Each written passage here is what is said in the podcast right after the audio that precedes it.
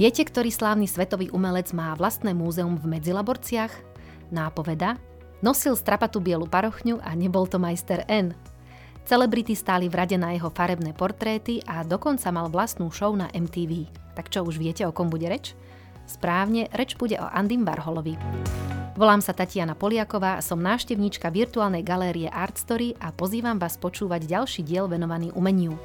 Našou sprievodkyňou do ucha je teoretička umenia Michaela Šimonová. Vítajte v Art Story, vítam samozrejme aj kurátorku Mišku. Miška, ahoj. Ahoj.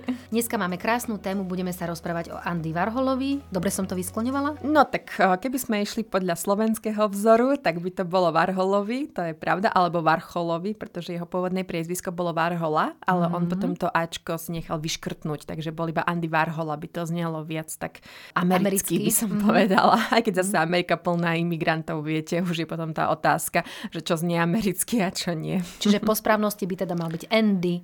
Aha. Áno. A je teda pravda, že má korene na východnom Slovensku, keď to teraz takto Áno, hovoríš. áno, je to pravda. Aj keď on sa tam teda nenarodil, ale narodili sa tam priamo jeho predkovia. Jeho rodičia Andreja Julia pochádzali pôvodne z Mikovej, čo je taká menšia obec práve na severovýchode Slovenska, ale možno sklamím niektorých našich poslucháčov, keď im poviem, že Andy ale nepochádzal zo slovenskej rodiny, ale z rusínskej, ak teda hovoríme o príslušnosti k národu alebo teda k nejakému etniku. Čiže bolo to na území Slovenska, mm-hmm. to áno, ale pochádzal z rusínskej rodiny. Čo sa týka ale jeho rodičov, tak boli veľmi chápaví, ale zároveň ho aj vychovávali s určitými ako keby takými hodnotami, ktoré si priviezli z východného Slovenska, no zároveň boli aj dosť liberálni, najmä čo sa týka podpory syna, ktorý, povedzme si pravdu, že by možno nezapadol úplne niekde na dedinke na východnom Slovensku vo vtedajšej dobe, takže mm. možno je aj dobré, že práve malý Andy vyrastal spolu so svojimi dvoma bratmi v Spojených štátoch mm. amerických, konkrétne v Pittsburghu aj keď sa potom neskôr presťahoval do New Yorku, kde teda pôsobil a kde, tak dal by sa povedať, že nabral takú najväčšiu slávu. Inak jeho rodičia ho podporovali už od mala a to najmä jeho mama, ku ktorej mal veľmi taký úzky a vrelý vzťah, ale zase ten jeho otec nebol to také, že by mali zlý vzťah, lenže ten otec musel veľmi veľa pracovať e, a dosť takých ťažkých, náročných povolaniach, lebo vtedajší robotníci pracovali najmä na stavbách alebo v baniach. Možno niektorí poslucháči aj počuli od svojich starých rodičov, prastarých rodičov, ako práve v tých predvojnových a potom neskôr povojnových rokoch chodili e, pracovať práve muži do Spojených štátov na podobné pozície, čiže fakt to boli väčšinou bane alebo stavby. No ale jeho otec mu napríklad odkladal peniaze na školu a preto Andy mohol študovať inak umeleckú školu, čiže on mal aj diplom e, z toho, čo volajú v Spojených štátoch Fine Arts, čiže niečo tak ako umenie u nás, ale také umenie ako keď niekde na vysokej škole výtvarných umení, či čiže nie niečo také moderné, ale to klasické čo veľa ľudí niekedy prekvapí, že mm-hmm. áno, že Andy mal tú klasickú nejakú výchovu umeleckú, ale skutočne ju mal. Aj keď jeho rodina bola chudobná, tak e, jeho otec mu teda to zabezpečil, aj keď zomrel, keď bol Andy ešte tínedžer. No ale oni ho inak podporovali aj e, trošku inak, lebo Andy bol dosť chorľavý. E, keď bol ako malé dieťa, on trpel takým syndromom, ktorý u nás poznáme ako tanec svetého víta a preto musel častokrát ostávať doma. Ale keďže teda sa aj, dal by sa povedať, že nudil, alebo teda jeho rodičia ho chceli potešiť, tak by som to skôr nazvala, tak mu už ako 8-ročnému kúpili fotoaparát, čo inak bol vtedy veľmi veľký luxus, keď, si, mm-hmm. keď hovoríme o nejakých 30 rokoch, keďže narodil sa v roku 1928.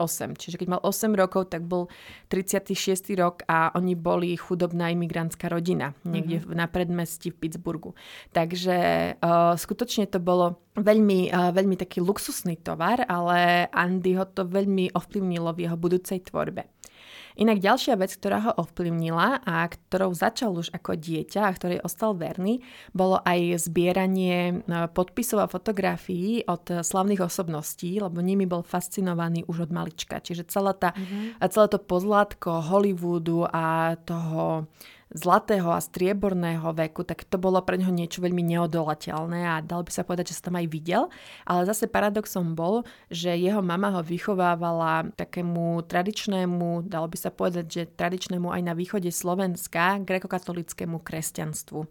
Takže je to niečo, čo je dodnes živé, minimálne na východe Slovenska a to Andy zažil a ostal dokonca tomuto náboženstvu verný až do svojej smrti. Mm-hmm. Čiže mal napríklad pri posteli ikony, prípadne tam mal taký, myslím, že triptych aj uh, prenosný, tak tiež ho fascinovali ešte ako dieťa. Techniky, a vyzobrazenia rôznych ikon. Lebo keď príjete niekedy do ortodoxného chrámu alebo práve tohto grekokatolického chrámu, tak tam máte také vysoké ikonostasy, áno, je tam tá silná tradícia ešte z byzantského obradu tej výroby ikon, tak práve aj to uh, malého Andyho uh, ako keby formovalo už od tých ranných rokov. Keď ja tak počúvam, tak on mal obrovské šťastie. Celý ten jeho život mu v podstate poskytol skvelé zázemie na to, čo mohol robiť, lebo keby vyrastal tuto na Slovensku, na východnom Slovensku, mm-hmm. neviem, neviem, že či by jeho duša netrpela. a zase tie základy aj v tej výchove, aj v tom e, štúdiu mm-hmm. mu zase poskytli skvelý rozhľad, ktorý ho mohol inšpirovať a mohol potom uletieť do toho svojho sveta, mm-hmm. z ktorého my vlastne poznáme, takže mm, fascinujúce. Naozaj. No. E, Ale ono to zase informácie. nebolo všetko iba tak akože rúžové, ako mm-hmm. to mhm. možno uh, vyznieva na prvé počutie. Ono, Andy mal dosť problémy so svojím výzorom, totižto. My ho možno poznáme z tých neskorších rokov vďaka tej jeho charakteristickej veľkej bielej parochni, ktorou mm-hmm. teda ho vydávame na tých fotografiách alebo nejakých videách, ale to sa začalo práve už v tomto detstve, pretože uh, dosť som na to fixoval, na všetky tieto nedokonalosti, ktorými trpel, lebo okrem tanca svetého víta mal aj problémy s kožným pigmentom, čiže to bol niečo niečo, čo bolo taktiež dosť viditeľné, podobne ako teda tento syndrom a preto využíval potom neskôr také výrazné oblečenie, aby upútal pozornosť práve na niečo iné, ako bolo oblečenie, ako boli parochne, ktoré obľuboval, dokonca ich mal viac ako 40 uh-huh. a, a chodil s nimi aj do kaderníctva, aby ich uh-huh. profesionálni kaderníci upravili a vraj sa o nich veľmi, veľmi dobre staral, že boli skutočne jeho cenným majetkom a zbierali ich. Čiže nemal len tú jednu bielu, ale mali ich skutočne niekoľko. No parochne boli v minulosti aj, myslím, že aj v súčasnosti aj dosť drahé. Keď no, on si nechával dovážať vlasy, myslím, že z mm. Talianska alebo z nejakej takej krajiny, že ešte bol aj veľmi preberavý mm-hmm. v tom, mhm. že aké vlasy budú na jeho parochniach. Čiže na to si skutočne veľmi, veľmi potrpel. A okrem toho ináč využíval dosť aj kozmetiku, skrášľovaciu. Mm. Takže e, to bola tiež súčasť e, jeho prípravy alebo jeho takého budovania imidžu, by som, by som to takto nazvala.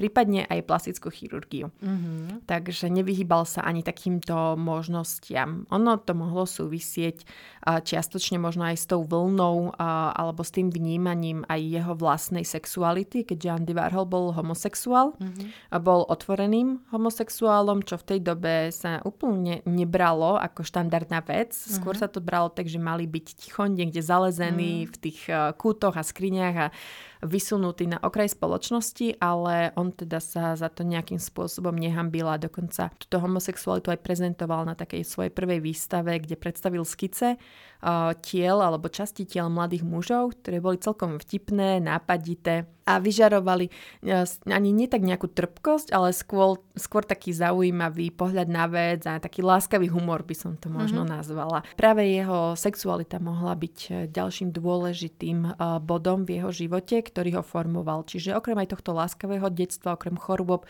to bola práve aj sexualita, s ktorou sa on sám pravdepodobne vyrovnal na tú dobu a na tie vonkajšie tlaky celkom dobre mm-hmm. v rámci nejakej tej jeho tvorby a jeho života. Myslíš si, že toto všetko sa mohlo pretaviť teda potom aj do tých jeho techník, ktoré on používal a vďaka ktorých ho najmä poznáme? Alebo čím to bolo mm-hmm. tou Amerikou, alebo tým, čo sa mu na tej mhm. Amerike mm-hmm. páčilo? No určite to bolo tou dobou, mm-hmm. kedy začal naplno tvoriť, pretože vtedy sa opäť ako keby ozval taký konzumný spôsob života, mm-hmm. pretože už tie najhoršie roky po vojne boli pomaličky preč, už tie 40. roky ustupovali a začal sa taký veľký konzum 50. rokov. A práve akože aj v tej tej dobe Andy Warhol sa inak stáva úspešným najmä vďaka ilustrovaniu pre časopisy, pre hudobné spoločnosti a pre iné také komerčné projekty. Komerčné, uh-huh. A to bolo tak, že vtedy sme nemali ešte uh, také, alebo vtedy, vtedy neboli ešte také vyvinuté nejaké tlačiarenské stroje, alebo nebola nejaká počítačová grafika. Áno, aj keď Andy Warhol s ňou inak uh, experimentoval. O tom si môžete niečo vypočuť aj v našom podcaste, keď sme sa venovali Venuši, a teda obrazu Zrodenie Venuše, takže ak tam chcete nájsť taký Eastern egg na Andyho Warhola, tak vám odporúčam si, mm-hmm. si ho vypočuť. Ale teda, aby sme sa vrátili na začiatok jeho kariéry, tak stále sa ešte robili veci ručne.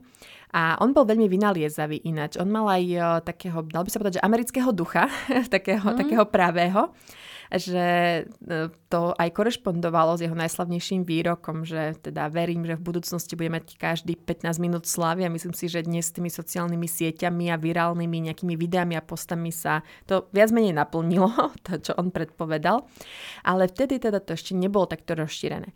A on bol veľmi šikovný, už počas školy bol veľmi prezieravý a teda ideál pre neho bolo spájať práve aj takýto biznis a tú popkultúru, ktorou bol úprimne fascinovaný a ktorú obdivoval. Čiže nebola to nejaká kritika, ako to vidíme dnes veľakrát v modernom umení, áno, že sa kritizuje konzum, ale Andy Warhol on ho integroval do svojej tvorby s radosťou. Mm. Čiže on ten konzum miloval, dalo by sa povedať. A nie, že by ho teraz chcel každému pchať pod nos, že aha, je konzum, ale nie, on skôr povýšil takéto konzumné umenie do sfér veľkého umenia v úvodzovkách, áno, alebo takého vznešenejšieho umenia. Že proste on sa toho nebal. A práve preto bol aj takým inovátorom. Ale keď hovoríme o takých jeho skratkách, ktoré ho potom spravili slávnym, tak ako jednu takú z prvých technik, ktoré používal pri svojej takej ranej tvorbe, bolo také, dal by sa povedať, že obkresľovanie tušom alebo takým atramentom, ktoré využíval najmä napríklad pri ilustráciách topánok. A to bolo výborné najmä kvôli tomu, že vedel z jedného návrhu, ktorý teda nakreslil, tak potom cez eh, tenké papiere, dal by sa povedať, že také buď kopíráky pre mm-hmm. nás, alebo ako je ten uh, pauzovací papier, mm-hmm. myslím sa to volá, mm-hmm. tak práve cez toto obkreslil, áno, čo vtedy si ale musíme uvedomiť, že ten pauzovací papier nebol samozrejmosť, áno, a že to neboli také tie klasické uh, kopírové papiere, ktoré vám začiernia ruky, keď sa ich zle dotknete, ale skutočne to boli ako kvalitné veci, ktoré ale bežne sa na takýto účel nepoužívali. A tým pádom on napríklad mohol vytvoriť 5-6 takých istých topánok, ale každý vyfarbil inak. A tým pádom ušetril veľa času, nemusel to presne kresliť, vedel klientom ponúknuť niekoľko variant v veľmi rýchlom čase a všetky boli rovnako kvalitné, čiže tí klienti nemuseli si vybrať nejakých z piatich uhlov na túto panku, ale videli z každého uhlu napríklad jednotný mm-hmm. dizajn. Takže on to veľmi šikovne využil a to bola vlastne technika, s ktorou experimentoval už počas štúdií, lebo už aj vtedy mal práve takého amerického ducha mm. podnikateľa a niekoho, kto chce ako keby sa podieľať na tom úspechu spoločnosti a nielen o takom tom umeleckom, ale zároveň aj finančnom. Čiže on ako považoval tiež e, biznis za formu umenia. On to mm-hmm. tuším aj nejak tak sformuloval v takomto slova zmysle. Taktiež inak, e, čo je zaujímavé, robil teda ilustrácie pre časopis ako Glamour alebo Vouch, čo boli akož dosť veľké mena už v tedajšej mm-hmm. dobe ale zároveň uh, navrhoval veci aj pre klientov ako Tiffany či Columbia Records.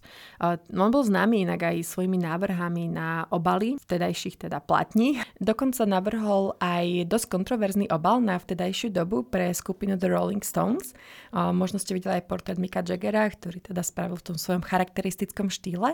A tento obal bol nominovaný aj na cenu Grammy. Mm. Uh, mysleli si teda, že ho vyhrá minimálne kvôli tomu, že bol taký kontroverzný a hodil sa aj teda na štýl hudby mm-hmm. The Rolling Stones, ale napokon teda mu tá výhra ušla, ale stal sa jedným z takých ako keby najznamejších cover artov minimálne vo vtedajšej dobe aj kvôli tej svojej kontroverzii, aj kvôli um, spojeniu dvoch veľmi slávnych, tedy slávnych umelcov. A myslím si, že obidva sú takí nadčasovo slávni, že mm. aj The Rolling Stones, aj Andy Warhol uh, čas ich uh, tvorbu iba zlepšil. Mm-hmm. Idú celkom k sebe, keď tak.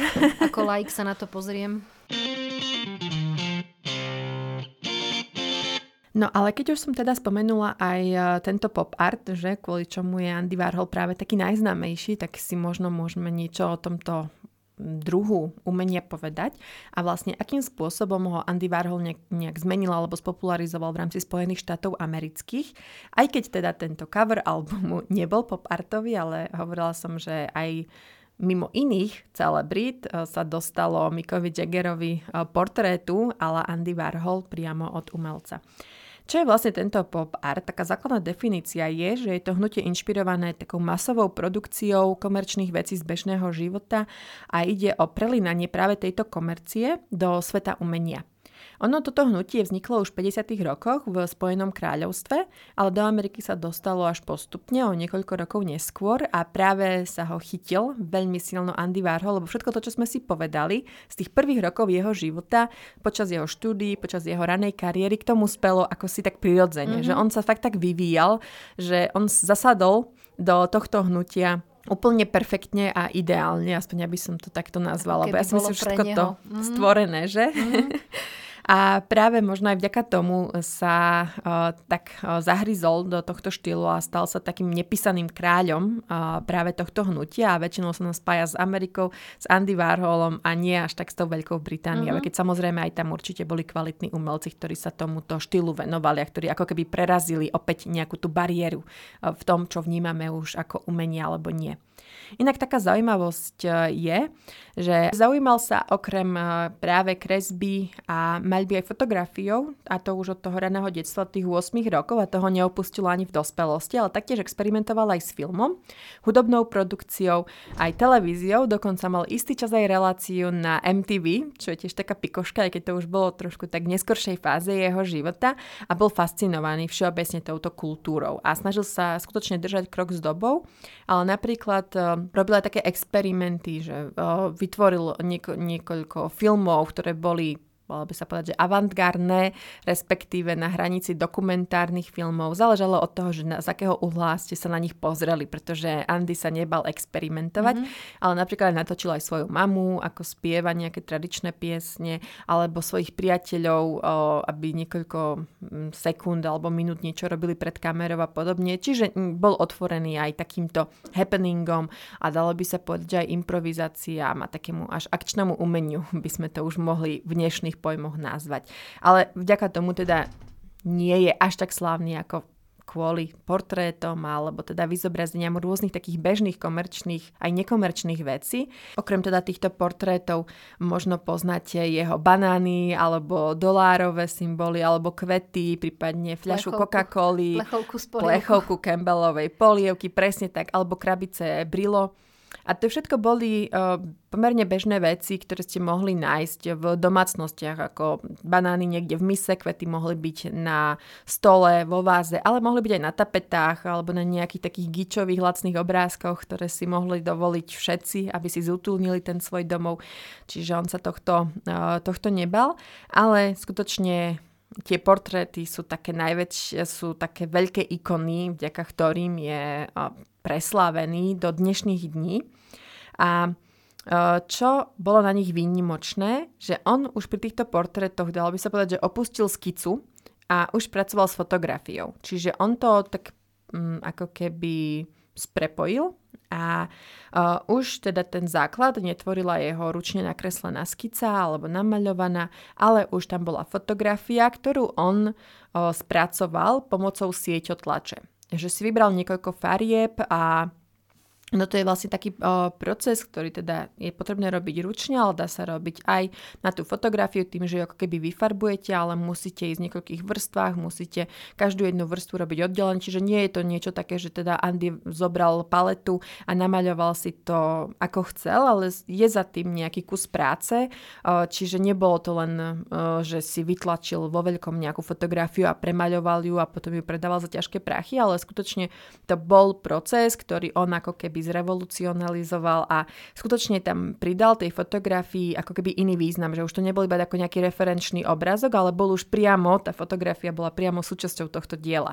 Čiže tam bol skutočne krok dopredu a on zároveň mohol spojiť o, svoje tri vášne, čiže vášeň pre to umenie, vášeň pre Hollywood a celebrity a vášeň pre biznis a pre nejaké také šokantné správy a pre tú popkultúru ako takú. A zároveň aj preto, aby to bolo čo najviac nejak rozšírené, podobne ako všetky tie produkty, ktoré ob obdivoval a ktoré vydával e, bežne vo svojom živote a ktoré pre neho znamenali práve tú, tú zasľubenú komerčnú úspešnú Ameriku. Mm-hmm. To som sa ťa chcela opýtať na tie popartové farby, lebo ten popart mm-hmm. je mhm. typické tými farbami, mm-hmm. že či boli vybrané náhodou, alebo či to náhodou nejako nesúvisí práve s tou fotografiou. Tie farby o, boli veľmi výrazné a časom o, boli aj odôvodnené, ale alebo väčšinou to súviselo s jeho osobným aj vkusom, s jeho osobným naladením, alebo možno aj tým, ako on vnímal buď tú osobnosť, alebo toho umelca. Samozrejme tam zohrala rolu aj teória farieb, pretože keď si, keď si aj všimneš, uh, tak na jeho dielach tie farby nejako nekričia, že by úplne neladili. Prípadne ak bola farba trošku mimo, tak to bolo iba na akcentovanie, aby na vás vyskočila. Lebo tým, že on mal práve to klasické vzdelanie, tak on chápal veľmi dobre teóriu farieb, čiže vedel, ako ich kombinovať, vedel, ktoré studené sú, ktoré sú teplé farby, áno, a že proste čo ako dobre zladiť. Čiže on skutočne si na takéto veci myslím, že dosť dával pozor, lebo inak by z tých diel kričala nejaká tá disharmónia na pozorovateľa. Čiže tam si myslím, že hlavný prím malo práve to jeho klasické vzdelanie, ktoré mu v tom pomohlo. Mm-hmm. Čiže o, nemyslím si, že on by si tie farby vyberal úplnou náhodou, náhodou. pretože mm-hmm. ako do začiatku bol viac taký experimentálny, ale potom ako sa stala jedna dramatická udalosť jeho života, tak potom začal viac kontrolovať svoju tvorbu a bol trošku taký úzkostlivý v rámci minimálne teda svojej tvorby, ale dalo by sa povedať, že aj svojho života. A čo bola tá udalosť, čo sa stalo? No, to bola taká dosť nepríjemná udalosť, eh, keď ho, ho postrelila eh, jedna dáma, ak ju takto môžem teda nazvať, v jeho ateliéri. A to sa stalo v roku 1968, čiže bol pomerne mladý, áno, o, mal niečo okolo 40, 40 rokov. Bol, dal by sa povedať, že na vrchole svojej kariéry a svojho života. O, táto žena, ktorá ho postrelila niekoľkokrát ináč, o, takže bolo menším zázrakom, že túto streľbu prežil a ešte žil teda takmer 20 rokov. A sa volala Valery Solanos a ona bola to, tak, taký zvláštny človek, lebo veľakrát si pomyslíte, že teda za takýmto ublížením môže byť nejaká milanecká hádka, niečo o peniaze a podobné takéto, dal by sa povedať, že bežnejšie veci, ktoré si my predstavujeme pod takýmito dramatickými udalosťami, ale ani jedno nebolo pravdou. Je pravda, že ona bola taká, to môžeme nazvať e, vtedajšia radikálna feministka, ona vydala aj taký manifest, v ktorom teda dosť brojila proti mužom, ale bola zároveň zaujímavá e, z hľadiska umeleckej scény a tak sa dostala až do úzkých kruhov Andyho Varhola ona začala mať e, také nutkavé myšlienky a predstavy, že Andy Warhol jej život ovláda a že pošliapal jej tvorbu, pretože mu predostrela jeden scenár, ktorý ale on nevyužil vo svojej filmovej tvorbe tak, ako si to ona predstavovala a preto vlastne ho postrelila. A tým pádom mu poškodila do určitej miery, myslím, že to bolo 8 orgánov až a preto musel Andy Warhol až do konca života nosiť taký špeciálny korzet, pretože väčšinou to teda boli orgány v oblasti brucha, ktoré neboli spevnené a táto udalosť ním dosť otriasla, ako aj v osobnom živote, čo je pochopiteľné, ale odrazil sa to aj v jeho tvorbe. Keď napríklad začal zobrazovať aj veci, ako, ako boli zbranie, alebo lepky, alebo tam viac začínal objavovať takýto motív s pachuťou smrti, mm-hmm. ktorú skutočne mal na jazyku v tejto dobe. Čiže neovplyvnilo to len jeho, osobnú tvor, jeho osobný život, ale aj jeho tvorbu. A to ako aj v motivoch, ale tak aj v tom, že už začal viac kontrolovať ten proces a začal ho viac ako keby riadiť. Čiže zrejme tam bola nejaká taká psychická odozva tohto útoku, že chcel mať eh, viac tie veci pod kontrolou. Lebo on veľmi rád chodil do klubov a veľmi rád uspredal rôzne večierky a také až v angličtine by sme to nazvali, že sessions, mm-hmm. také umelecké. Čiže skutočne bol veľmi taký spoločenský, aktívny človek. Ako potom sa toho nevzdal samozrejme, ale už tam bolo cítiť e, tú opatrnosť. Mm-hmm. No tak to by otriaslo asi každý ma. Ja by som to povedala ináč ešte ako ty, keď ho takto zasiahla niekoľkokrát, tak asi zrejme mala zámer ho zastreliť, nie postreliť. No. Čo sa jej, chvála Bohu, nepodarilo a vďaka tomu žije Andy Warhol pre nás dodnes, mm-hmm. minimálne cez svoje diela. No a mm, ešte máš niečo, alebo prejdeme na Slovensko? no a ešte by som možno, možno povedala a, také, také zaujímavosti z jeho života, mm-hmm. že teraz sme si tak predstavili, že čo tu jeho tvorbu takým spôsobom inšpirovala, v čom bola taká zásadná a výnimočná.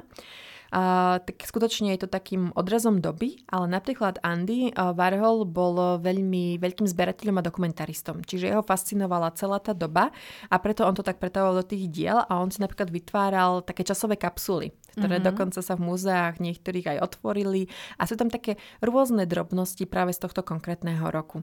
Čiže toto bolo pre neho také fascinujúce dokumentovať to svoje okolie a ten život, ktorý sa okolo neho odohrával, aj keď skoro všetko bolo teda namotané na tú populárnu kultúru, ktorá skutočne presiakovala celým jeho životom a jeho tvorbou. Čiže on bol z neho skutočne zžitý, by mhm. som povedala, aj v súkromnom, aj v profesionálnom živote. Bol to človek svojej doby. Mm-hmm. Ešte také zaujímavé, že bol aj dosť taký veľký filantrop, minimálne ku sklonku života, keď teda zomrel, tak odkázal veľkú časť svojho majetku a výnosy z predaja jeho diel nadácii Andyho Varhola, ktorú správovali teda jeho bratia, čiastočne a čiastočne teda komisia, ktorá bola ustanovená a ktorá mala podporovať e, a ktorá aj dodnes v podstate podporuje mladých nádejných umelcov, ktorí ako on sa nebali experimentovať, čiže myslel aj na tú ďalšiu generáciu, čo bolo tiež veľmi pekné, lebo tak ako jeho otec myslel na mm-hmm. budúcnosť svojho syna a chcel, aby dosiahol niečo viac a v podstate dalo by sa povedať, že drel na to, aby za, zabezpečil lepšiu budúcnosť svojim deťom a že ho podporovali aj v umeleckej kariére, čo bolo tiež zácne podľa mňa, keď pochádzali z tradičnej takej robotníckej mm. rodiny, tak uh, možno im tak chcel nepriamo od, odplatiť, že aby on bol teraz tým dobrodincom. Takže to bolo podľa mňa také veľmi pekné gesto na konci jeho života, pretože už počas života sa jeho veci predávali za vysoké peniaze, že on vlastne tú slávu získal už počas toho života. A po jeho smrti samozrejme stále sú veľmi drahé tieto diela, predávajú sa za desiatky miliónov eur alebo libier, alebo dolárov, už čo si vyberiete. A uvidíme, že čo nám teda prinesie tá budúcnosť, že či sa opäť vydriažia nejaké diela za rekordné sumy. Obdivoval celebrity a napokon sa jednou z nich aj stal. To bolo, myslím si, že jeho cieľom od začiatku ani to nejako neskrýval, že on chcel patriť do tohto, do tohto sveta a myslím si, že on tam aj skvele zapadol, mm. že vedel, kam patrí už od malička, tak by som to povedala. Áno, na to musí mať človek aj nejaké predpoklady, aj osobnostné, aby vedel ustáť to všetko, čo sa s tým spája. Presne tak. Ale zároveň ostal stále do konca života oddaným grekokatolíkom a mm. skutočne chodil takmer každý deň do kostola, o čom veľa ľudí ani z jeho okolia netušilo, lebo si ho predstavovali nejak, ako nejakého bohéma, ktorý mm. jednoducho nemá žiadne duchovné zázemia, teda aj kvôli svojej homosexualite, lebo vieme, že o, dodnes, o, aké má aj väčšina církví na to názor, samozrejme, že nie je to jednoliaté, ale oficiálne stanovisko je, aké je, tak um, aj vtedy to bolo ešte prísnejšie, tak uh, aj to viacerých prekvapilo tým, že možno mal aj skutočne nejaký taký vnútorný život, že aj, tá lesk, aj tá, ten lesk a tá, to pozlátko, ktoré je na tom Hollywoode, tak stále ako mnoho celebrici zachovalo možno nejaké to svoje miestečko, tak pre Andyho to pravdepodobne bol duchovný život a do konca života bol oddaným, uh, oddaným katolíkom. Hmm, veľmi zaujímavé. Ale v podstate to má nejakú logiku, lebo mm, nedá sa žiť iba pozlátkom, aj keď sa to niekomu páči, tak mm-hmm. nie je to niečo, čo by ťa naplňalo tak vnútorne. Áno. Čiže každý človek potrebuje mať aj niečo, z čoho čerpa silu do ďalšieho života, tak u neho to bolo zjavne toto. Možno to bolo aj v rámci nejakej úcty k matke, lebo mm. ako som hovorila, on s ňou mal veľmi pekný vzťah mm-hmm. a, a veľmi ju mal rád. A aj ona jeho, aj napriek tomu, že teda vedela o, dal by sa povedať, že excesoch svojho syna, alebo jeho extravagantnom správaní a životnom štýle, ale stále mali veľmi blízky vzťah. Mm-hmm. Dokonca sa potom k nemu aj do toho New Yorku presťahovala, čiže dalo by sa povedať, že aj žili spolu. A ona inak mala veľmi krásny rukopis, a vedela, alebo teda rada kreslila mačky a anielov, že to mm-hmm. boli jej obľúbené motívy. A dokonca Andy s ňou spolupracoval na niektorých dielach, najmä takých buď plagátoch alebo zošitoch a tam ona vlastne písala lebo mala veľmi pekné písmo. Uh-huh. Čiže predtým, ako prešiel na nejakú takú, väč- takú tlač a také tie modernejšie metódy, tak uh, sa tam dá nájsť na jeho dielach nie jeho písmo, ale písmo jeho mamy. Takže uh-huh. to je ešte možno taká milá zaujímavosť uh-huh. z uh, jeho života. A môžeme teda prejsť na to Slovensko, keď Áno, si ho už poďme, spomenula. sa domov, presne tak do Medzilaboriec. Predpokladám, že si tam bola. Áno, bola, bola. Čo si tam videla? No najprv ma uvítala fontána so sochou Andyho Varhola, kde mm-hmm. tam mhm. stojí smutný pod takým rozpadnutým dážnikom. Takže je to také zaujímavé uvítanie, ale má to niečo do seba, mne sa to celkom páči. A samotné to múzeum zvonku pôsobí tak trošku pochmúrne. To musím priznať, že čakala by som možno nejaký vojenský pamätník, že človek má z toho taký mm-hmm. dojem trošku. Nie je to také veselé, farebné, ako by sme možno čakali, ale zase vnútro už veselé a farebné je. To musím možno uznať. to chceli vykompenzovať. Presne tak, ale zase je potrebné pracovať eh, s tým, čo mali k dispozícii. Aj tak je to podľa mňa veľmi obdivuhodné, eh, čo sa dosiahlo a mm. vytvoriť múzeum takéhoto celoeurópskeho a dalo by sa povedať, že aj celosvetového významu v medzilaborciách je úžas, úžasný úspech a ja skladám neviditeľný klobúk pred eh, tými, ktorí sa chopili iniciatívy. Pokiaľ teda som sa správne dočítala, eh, tak eh, práve na jej začiatku stál pán Michal Bicko, ktorý teda túto iniciatívu tak založil a ktorý skutočne bojoval aj za to, aby sa toto múzeum uh, založilo, takže za to mu patrí aj môj, môj osobný obdiv a vďaka, že máme teda možnosť tieto diela uvidieť tu na Slovensku a pochváliť sa slavným rodákom, že teda bol z veľkej časti náš. Mm. a mne sa tam ako osobne celkom páčilo.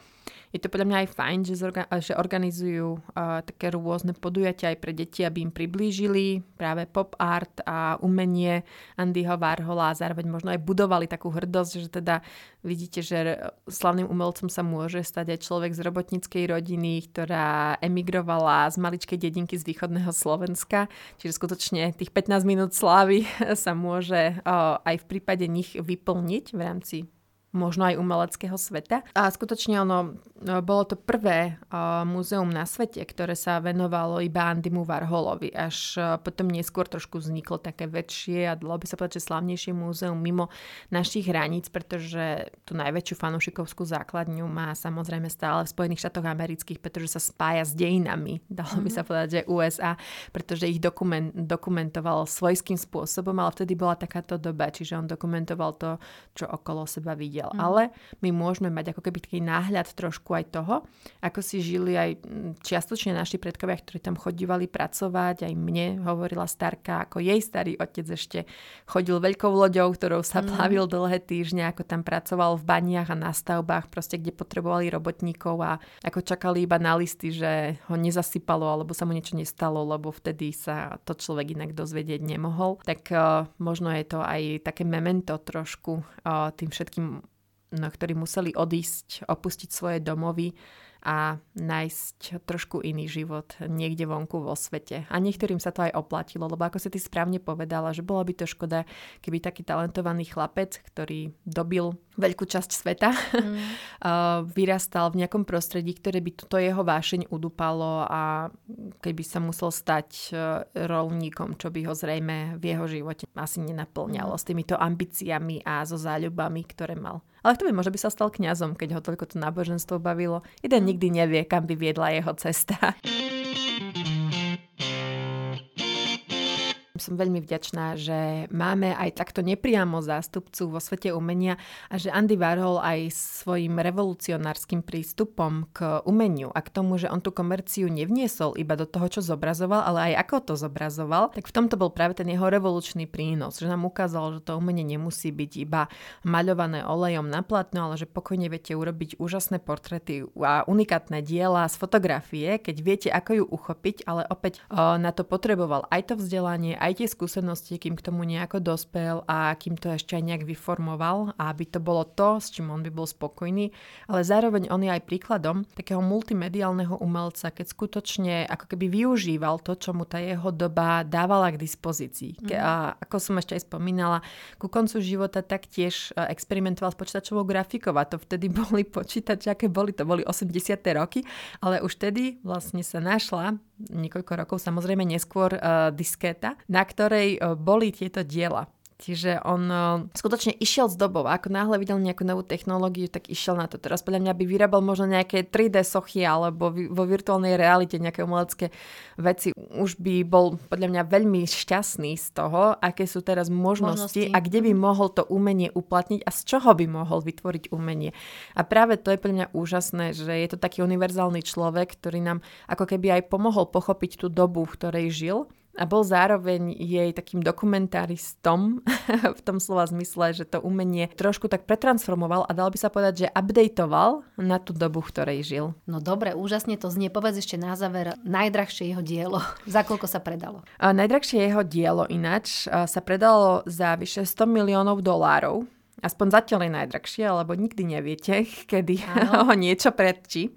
A volalo sa Silver Car Crash čiže havária strieborného auta alebo strieborná autohavária, podľa toho, ako si to chcete teda preložiť. A to bolo to obdobie práve ako keby zažil ten dotyk smrti a začal byť fascinovaný aj fotografiami, kde sú nejaké nehody, katastrofy, ktoré súvisia so smrťou. Ako som spomínala, mm-hmm. tie lepky a tie zbranie, tak toto napríklad bola fotografia takého nabúraného strieborného auta. To súviselo aj s týmto jeho posunom v tvorbe. Wow, no zahltila si nás zaujímavými informáciami. Mnohé z nich, priznám sa, som netušila. Takže ďakujem Miška veľmi pekne, bolo to pútavé. Ďakujem aj ja za pozornosť a dúfam, že sa opäť počujeme pri ďalšej návšteve našej virtuálnej galérie. Určite áno, čo skoro. Budem sa na vás tešiť. Ak sa chcete dozvedieť o umení viac, vypočujte si aj naše ďalšie epizódy vo vašich obľúbených podcastových knižniciach. Nájdete nás aj na Facebooku a Instagrame ako Art Story Podcast alebo na našej webovej stránke artstory.sk, miesto, kde príbehy ožívajú.